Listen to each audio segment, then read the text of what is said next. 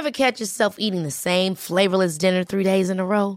Dreaming of something better? Well, HelloFresh is your guilt-free dream come true, baby. It's me, Keke Palmer. Let's wake up those taste buds with hot, juicy pecan-crusted chicken or garlic butter shrimp scampi. Mm. Hello Fresh.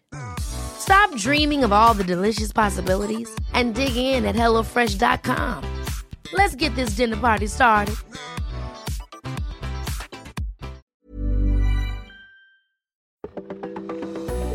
Well, no rest for the weary. Uh, say goodbye, farewell, good riddance to Henri.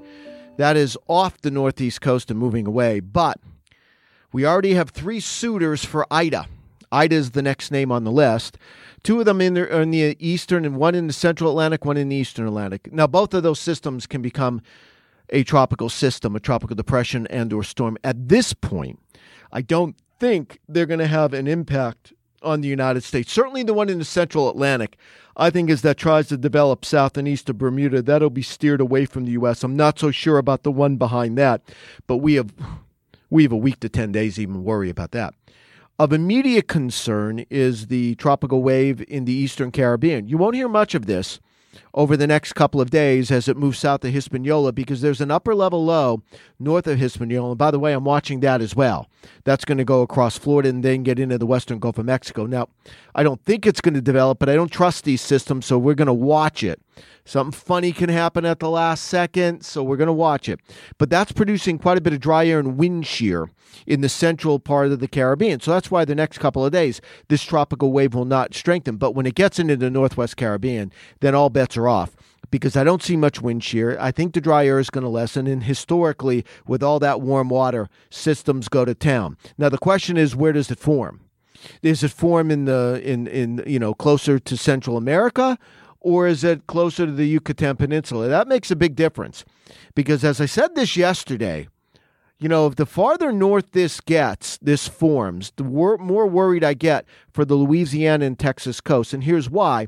By the time we get into the weekend, I see an upper level high off the Carolina coast, and I see a trough coming into the central United States, and it'll find the weakness between those two, and that means a northwest track. So let's see where this forms. Now, if it forms near Central America farther south, then I think it's so far south that it would have trouble getting that far north to impact Texas.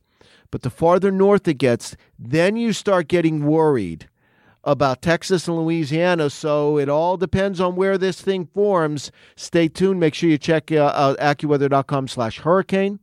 Make sure you download the AccuWeather app. But, you know, no rest for the weary. Not when we're in the tropical red zone. And we're going to see storm after storm after storm. That much I promise you.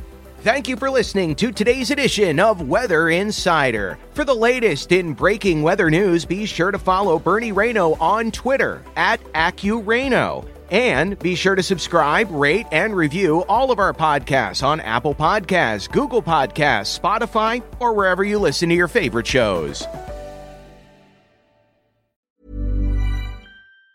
Hi, I'm Daniel, founder of Pretty Litter. Did you know cats tend to hide symptoms of sickness and pain? I learned this the hard way after losing my cat, Gingy. So I created Pretty Litter, a health monitoring litter that helps detect early signs of illness by changing colors, saving you money and potentially your cat's life. Pretty Litter is veterinarian developed, and it's the easiest way to keep tabs on your fur baby's health right at home. Go to prettylitter.com and use code ACAST for 20% off your first order and a free cat toy. Terms and conditions apply. See site for details.